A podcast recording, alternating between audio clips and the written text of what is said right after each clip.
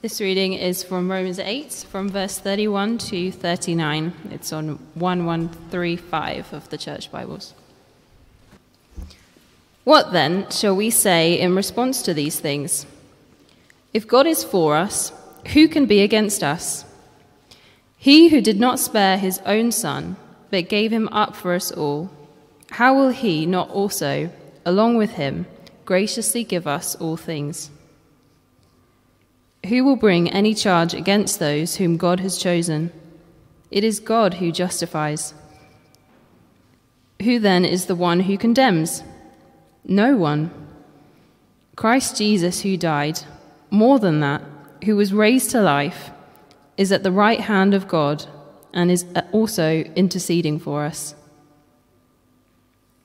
Who shall separate us from the love of Christ? Shall trouble, or hardship, or persecution, or famine, or nakedness, or danger, or sword?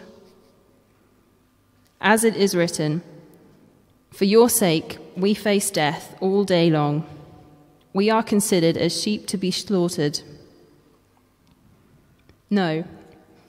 In all these things, we are more than conquerors through him who loved us. For I am convinced that neither death nor life, neither angels nor demons, neither the present nor the future, nor any powers, neither height nor depth, nor anything else in all creation will be able to separate us from the love of God that is in Christ Jesus our Lord. Right, well, thank you uh, very much. Do um, keep that open. But uh, let me just, uh, for those who've not been on the church weekend away, and there's, there's a few unfamiliar faces to me, um, uh, you might be regulars here. I, uh, my name's uh, Dave. I'm Dave Barnsley. I'm been a delight to be with you this, this weekend. normally, you'll find me in Buxton, in Derbyshire. Derbyshire is a beautiful county. it is, it is glorious. Buxton is a cold, wet damp town, but it is uh, a wonderful place to be and to minister, and I'm very thankful for that. Some of you kind of think, where's Buxton? Kind of think of England and sort of put your finger in the middle. It's kind of there. You've probably drunk its water, Buxton water. Lots, lots of people drink it. Yeah, we're famous for our water. Um, I've been there for uh, three years now. Before that, we were on the other side of, of the Peak District uh, near Derby, uh, there for 14, 15 years. Um, uh, I've just other thing about myself. I'm uh, married to Helen. We've got three children. Uh, I'm Sheffield Wednesday fan. Uh, we won today. Get in. Um, all, all, I'll say about football today. And um, uh, yeah, and, and uh, it's been a delight to be to be with you this weekend to, to teach from God's word. I, I, I believe firmly that you know, as, as a preacher, the kind of the, the word really comes alive to us as a preacher when it's alive to the preacher. And that is a work of the Holy Spirit as it is in you because we all have kind of hard hearts. And that this, this has ministered to me as much as I hope it's helped you there. Um, we've, we've been looking at this, I think, extraordinarily important topic of the, the love of God one that we want to grasp on is, and as I've been trying to get across, this is, this is not kind of an intellectual exercise as we know more about what the Bible says about God's love. No, it is a relational exercise because to know about the love of God and to experience it is to, to know and experience the love Jesus has set upon you uh, from all eternity a love that is beyond measure, beyond our comprehension, and yet has been communicated to us through the death of Jesus, his resurrection for us, and poured into our hearts by his Spirit, so that in him we might know the fullness of that love that then is expressed in our devotion to Christ, so that Christ is everything to us, and then trickles out into our relationships with one another and into the world. Uh, the words, uh, uh, it's Psalm uh, 73, don't, don't need to turn to it. Uh, but the psalmist there, in, in talking about uh, going through a, a difficult time of affliction, he says, Whom have I in heaven but you? Who, I, who have I in heaven but you? And earth has nothing I desire besides you. My, my heart, my flesh might fail, but God is the strength of my heart and my portion forever. And I wonder if we can be growing more in that, that as we think about God, to, to know that there is nothing in this world that I desire more than to have you, Lord. Who, who have I have in heaven but you? As we turn to uh, Romans chapter 8, we, we, we come into what is, what is without doubt the most glorious chapter in the Bible. Okay, and we're jumping in here at the end. And I make no apologies of that because, because jumping in even at the end of this is going to be, is going to be great for us. It's going to be wonderful because it is just, it's just glorious stuff. Uh, as, we, as we come in, Paul is fleshing out uh, some of the implications of uh, the great truths of the gospel uh, that he's been teaching about in the book of Romans. And we're not going to go through all of that now. You'd be pleased to hear. Uh, the clock at the back is wrong.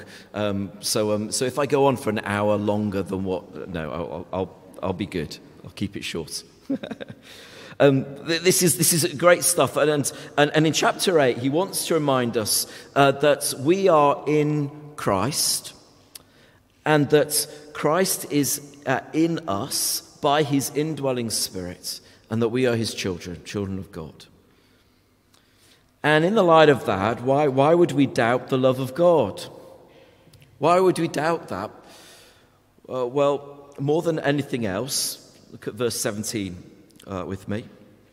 Paul writes, Now if we are children, we are then heirs, heirs of God and co heirs with Christ, if indeed we share with his sufferings, in order that we may also share in his glory.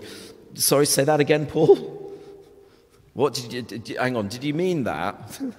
kind of uh, sharing his sufferings? Uh, yes. If we indeed share in his sufferings, because Paul assumes that as a Christian, uh, if you're a Christian here today, you will suffer for following Christ.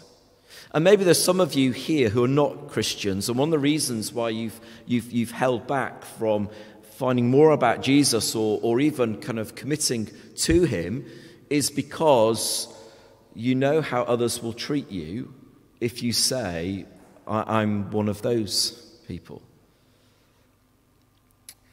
Uh, yes, suffering for Christ uh, is inevitable.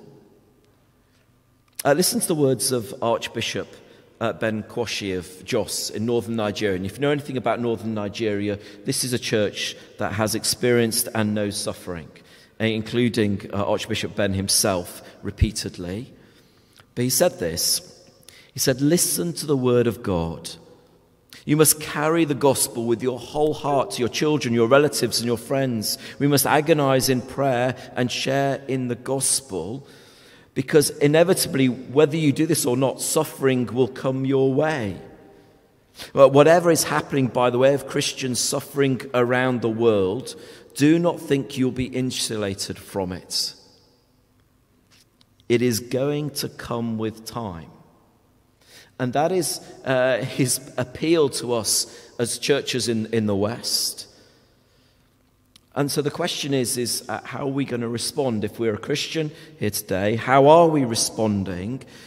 Because suffering is, is part of the normal experience in the Christian life, and there will be many who will push God away because of that experience of suffering. And maybe we ourselves, sometimes to our shame, we know we've done that. And so Paul goes on to address this at the end of chapter 8 because he knows that the experience of Christians when facing opposition, ridicule, uh, hardship, trial will doubt the gospel and will wonder if God loves them. And in the midst of all that going on, be reassured of this. He says, Be absolutely confident, have no doubt that what you have in Christ is so precious, so valuable, it is more than all this world could afford, and it can't be taken from you. So take heart in that. Uh, he addresses two big questions that Christians might be asking when facing hardship. The first question is in verses 31 to 34, and the question is simply this Am I really forgiven? Am I really forgiven by God? And then in verses 35 to 39, a second question emerges, and it's this Does God really love me? Does God really love me? So let's look at the first of those questions in verses 31 to 34. Am I really forgiven by God? And Paul says, Yes, you are. There is no condemnation for those who are in Christ Jesus chapter 8, verse 1. But that is hard to believe, isn't it? It's hard to believe that we really are fully forgiven. And Paul states it so clearly because he wants that to be the, the, the, what we hear in amongst all the other voices trying to crowd that out. The voices of those who oppose you. It's like, you're not good enough for God. What sort of a Christian you? You're just a, just a hypocrite. What must God think of someone like you? Call yourself a Christian? You of all people. Those voices call out to the crowd, to us, and sometimes they come from within us. Now, look, Paul certainly could say, couldn't he, that he knew opposition and hardship and experienced people who were against him. He could say to the Corinthians that he'd been in prison more frequently, been flogged more severely, and been exposed to death again and again. Just a, a few of the experiences he'd faced of opposition. But behind those voices, remember, stands the accuser, Satan. And of course, the accuser says, You're condemned. Your sin, it's condemned. You're not good enough for God. You take your sin with you, uh, and, and you have to bear its consequences. That's their voice of the accuser. That's what he does, that's his speciality. And he condemns us before God, and we say, Am I, am I really forgiven? Am I counted righteous before God? Can we be sure? Well, Paul gives us in these verses three reasons why we can. The first is in verse 31. Well, uh, if God is for us, says, well, who can be against us? God is for us, not against us. God is for us. He's not trying to trip us up. And if God is for us, then, well, then, in the light of that, who can be against us? And the answer is, well, lots of people can be against us, can't they? They can ridicule us, they can mock us, our values, uh, our, they can try to, to limit our freedoms, they can do all sorts of things, but they cannot oppose God and his purposes. Well, can we be confident of this? Verse 32. Uh, look what he says. Yes, we can. For he who did not spare his own son, but gave him up for us all, how will he not also, along with him, graciously give us all things? Has God demonstrated to you his commitment to you? Yes. How? He gave up his son. If he did not spare his own son, well, will he give up on us? Imagine for a moment that someone who's, who's gone out and bought a really expensive car. I'm not, I'm not in the market for expensive cars. Uh, not my thing. Um, but, um, but if you were, you kind of, you know, you're looking up expensivecar.com. Um, you think, oh, there's a nice Bugatti. Oh, a voiture noire. That sounds nice. 11.4 million. Well, I think I'll buy that. Okay. And so you spend all this money on this car. And you're driving it down the road, and then you, you get to the first petrol station, and you think, what? Price of petrol? It's outrageous. So you leave the car on the side, and you think, I'm going to walk. It's kind of like, it'd be nuts, wouldn't you? If you absolutely nuts. Why would you give up on that which is so precious for something, for something else? Of course, and this is the, the point that God is trying to make for us. God has given us that which is most precious His Son the eternal Son, the, the, the glory and the, the, the, darling of heaven, the one from whom has uh, been the object of the Father's love through all eternity, is given up, God didn't spare him for us. So, will he give up on you then if he's given you that much already? Of course not. Secondly, why, why are we not to doubt that we're forgiven? Well, secondly, verse 33. Well, who will bring any charge against those whom God has chosen? It is God who justifies. Let me help, help us with this. Mean, of all the, the, the charges that might be leveled against uh, God's people, well, in the light of that, we need to remember it is God who justifies us. What does that mean? Well, it is God's opinion of us that really counts. He's justified us, he's, he, he's brought us to Himself, He's declared us as righteous, as perfect in His sight, because He gave up His Son for us. Therefore, because we are made right in His sight through His Son and His death for us, therefore, Therefore, we can be sure that we will not face God's condemnation. And in the light of that, and we can be confident of that, then the accusations that are made by the world and those around us and on, on social media or in the, uh, in, in the staff room at work or wherever it might be, well, ultimately they are meaningless. Ultimately, aren't they?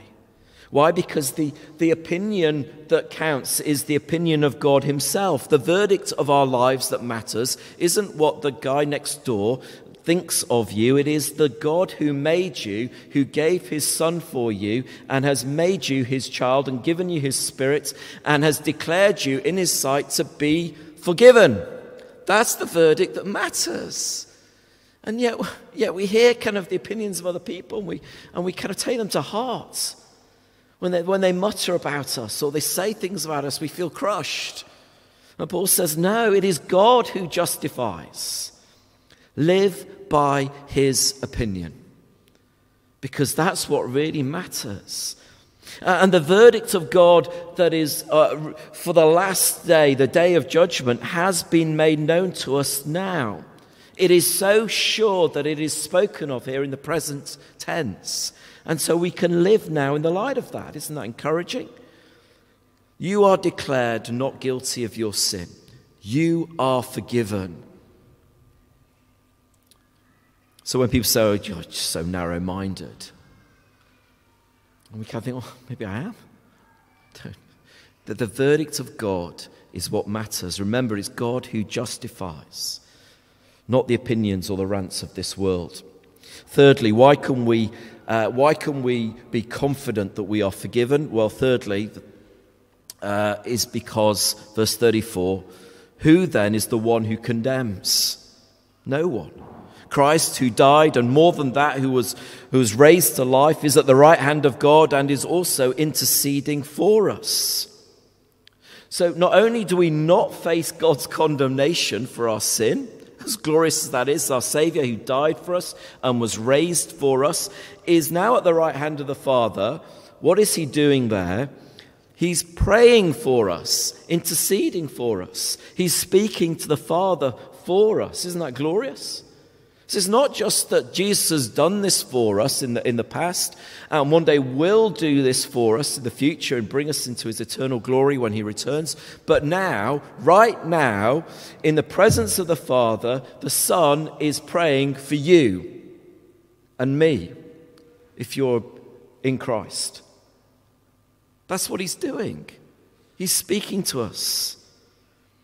Uh, uh, the, the problem is, though, is that we go through life, don't we, is that we don't believe what God has declared. He points, doesn't, to our sin, that, that Satan does that, the accuser. He says, How can God love this person? How can he forgive someone like you? As, as we're reminded again and again of our failings, and, and, and they, they cause us pain and grief and, and sadness, and we're so ashamed and we pour guilt and condemnation upon ourselves. But friends, the verdict's been passed. It has been declared, and, uh, and uh, as we go through life, as we hear those things, we must not and we will not let our hearts be the verdict of our lives. we won't be judged by our own fallen consciences. Why? Because we're redeemed, we're set free. When the devil uh, pours these things into our hearts, into our minds, when we listen to them and we start to believe them, we, you know, we, we render the cross as powerless. We, we, we might say that, you know, kind of look, that the, the cross can deal with something, but it can't deal with that. It's, it's extraordinary. I might, that the cross, it, it, it might satisfy God, I might dare, dare to feel, but it doesn't satisfy me. The cross isn't enough for me. God will not remember what he has chosen to forget. And Paul reminds us of this. Yes, you're forgiven. You are not condemned. You stand before your Father as one who is accepted, forgiven, and free. And we need to tell our souls that again and again and again because there is one who wants you to doubt that at a fundamental level. Whose voice are you listening to? we can be certain that we're accepted by God. We will not face his judgments. And Paul wants us to build our confidence and assurance on that. I am forgiven. There is no condemnation. But therefore, that then leads us to the next question well, does God really love us? Verses 35 to 39. Who shall separate us from the love of God? He writes. Does God really love us? Will, he, will, will, will these things kind of take us away from God's love? No. Why not? Because, says Paul in these verses, he loves us with an unbreakable love that nothing, absolutely nothing, can separate you from. Well, how, how can we say that, Paul? Uh, friends, if can hear this, if we're a, a, if we're a Christian, we're in Christ, made alive by His Spirit. If we're trusting in Him, if we're uh, if, if we're following Him, if as a Christian, we can absolutely be confident of His love. I had these verses, um, verses uh, 35 to uh, 39, on a poster. And it, I, it wasn't put there by me, but it was on the door of our toilet. So, kind of over a number of visits, uh, kind of learnt these verses. Now, I was 19 at the time, and I had absolutely, really then, no, no comprehension of what these verses could mean to me uh, as I would go through life. You know, uh, the, the situation I found myself in then couldn't have been further from well, I think yeah, I never imagined you might find hunger or persecution or famine or nakedness or danger or sword. Uh, I, I learnt these uh, words, but they didn't really affect me.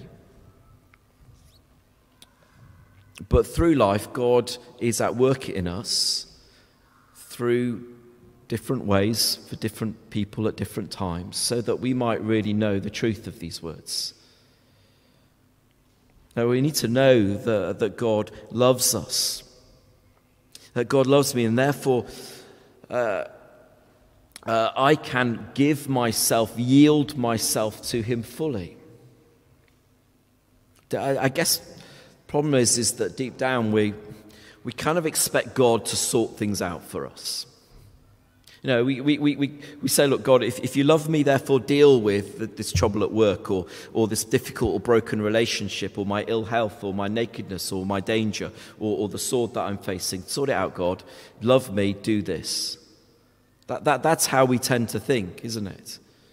So when these things happen and continue in that, what do we conclude?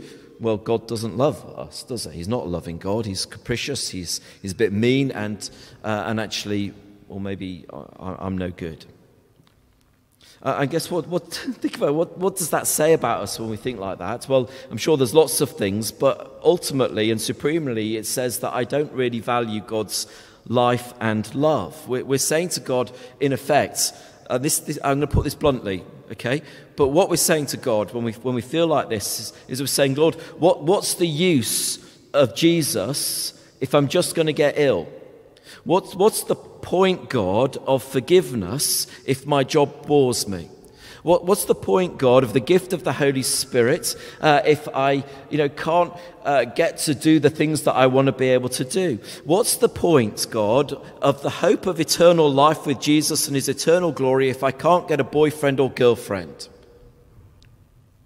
That's in fact what we're saying, isn't it? Is Jesus, and his love for me, more important than any of these other things that we face in life? Our comfort, our strength, our help, our relationships, our, our identity, whatever it is that we might be working or facing with in this life. Has, has your heart been captured? by the love for your family, the love of your job, the love of your friends, the love of your experiences? Has, has it been captured by those things? Uh, is your heart more concerned for your reputation, your children or your grandchildren, your hobby, your, your need for appro- approval, your sense of self worth, pride, health, home? Uh, in the midst of all these things, see, if our hearts are captured by those things, my temptation is, in the midst of trials, when those things are threatened, is to think God has failed me. He hasn't kept for me what I most value. And in doing so, we're shoving God below all those things. So listen again to these wonderful words. Can trouble or hardship persecution or famine or nakedness or danger or sword separate us from Christ's love? No. No, they can't, says Paul emphatically. Why can we be confident of this? Well, in, in verse 36, Paul takes us to Psalm 44, and I want us to turn there just for a, a few moments. Keep your fingers in Romans 8. Psalm 44, it's on page 569 uh, in our Bibles. 569.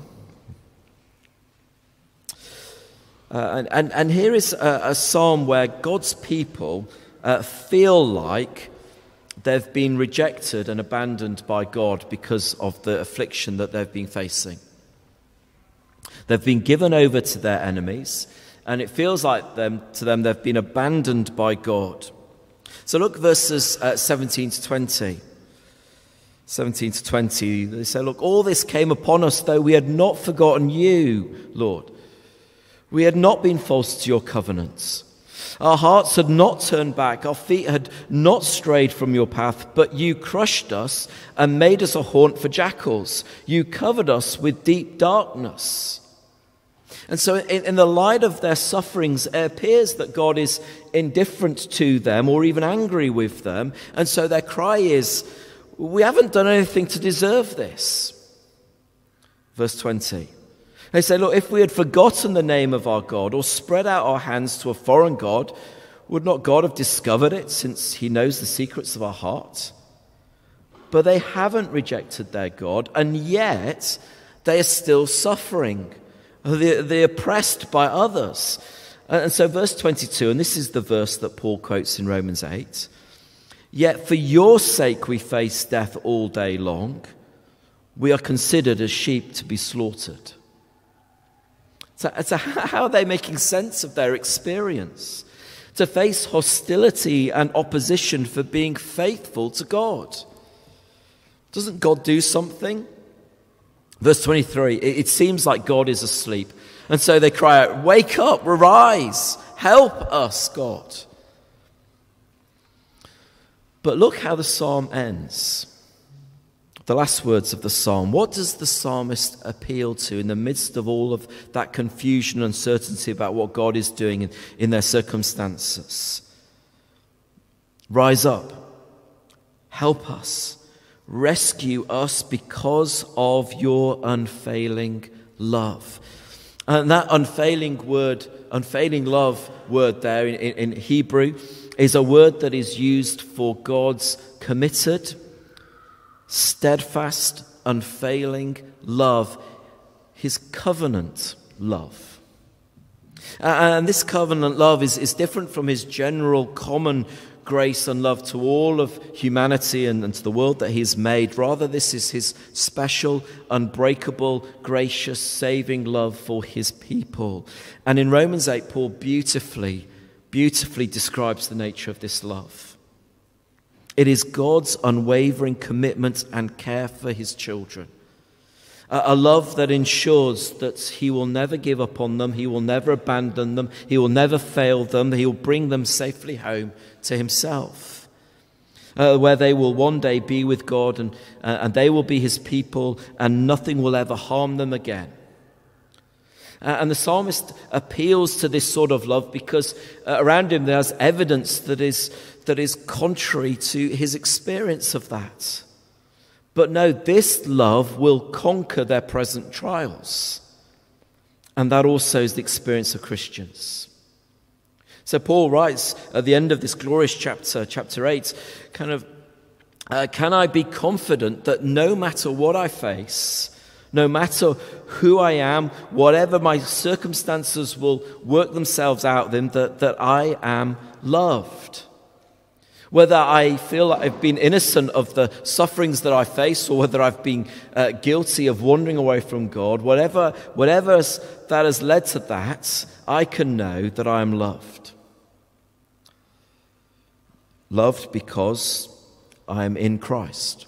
And Christ is in me and his indwelling spirit. And that's, remember, the big theme of chapter 8.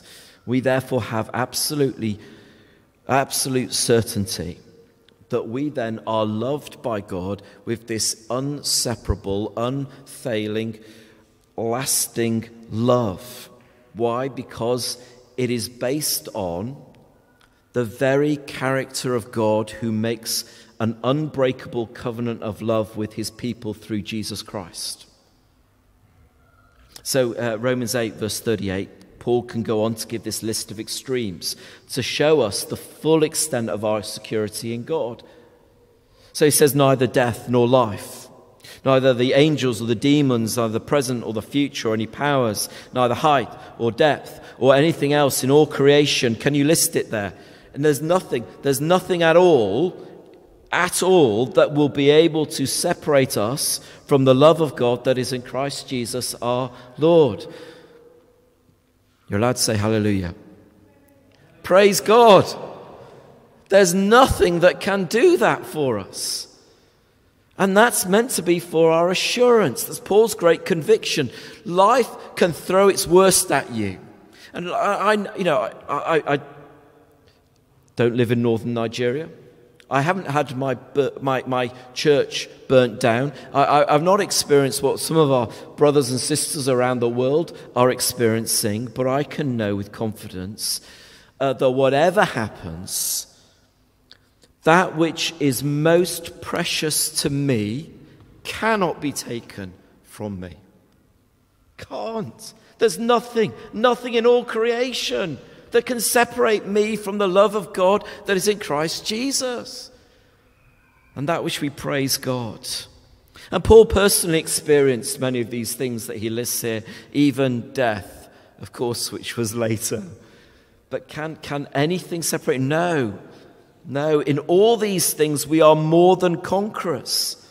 And here lies his joy, his delight, his security, his value, and his satisfaction. Here is Paul's hope. Hope that means that he can go to his death with Jesus, knowing that the love of Christ, it won't keep you from all these things, but it will keep you through them because there's nothing in the past nor the future or the present. There's nothing from within this world or from outside this world that can take us from the hand of God. And that is our assurance. That is our confidence. Uh, ben Kwashi is uh, the Archbishop of Northern Nigeria. Uh, he's asking the West this question Are you ready? Because he believes that here in the West, for, for Christians, suffering is coming? And the answer is no. No, unless the ground for our assurance is this stunning reality that we can be firmly established in the love of Christ through anything that this life can throw at us, because we are in Christ, settled in his love. Uh, suffering is coming. Who knows what it might look like? It's not just coming for those in the Church of England, but those uh, in our land. Uh, Psalm 73 Who, who have I in heaven but you? And the Christian says, Jesus, you are my all. You are my life. Therefore, I will not fear. I'm not to go looking for suffering. I'm certainly not to make it for myself. But disciples of Jesus secure in Christ. For those who know Christ has set his love upon us, who have in all things conquered, even death itself, know that I will face whatever happens in Christ, secure in him. Is, that, is the love of God an academic thing? No. It is truly life changing. So, friends, as, as we go forwards, let's keep Jesus there right before us. To know the gospel, his love at work in us as we believe. Let me pray. Heavenly Father, we again rejoice in these verses that the Apostle Paul uh, wrote for us, that your Spirit speaks to us now today through. We, we pray that we would know that whatever life may afford, we can know that we are forgiven. We're justified. We're not condemned. Uh, the Lord Jesus, again, He speaks, He intercedes for us. And help us to know, therefore, because of that, that nothing can separate us from your love. Nothing in all creation. So please give us assurance, confidence that even through suffering, pain, times feeling despair, Father, we can have our grounds and our hope firmly settled in you. To know that we are children deeply loved by this unbreakable, unstoppable, and inseparable love. For the name of Jesus, we pray. Amen.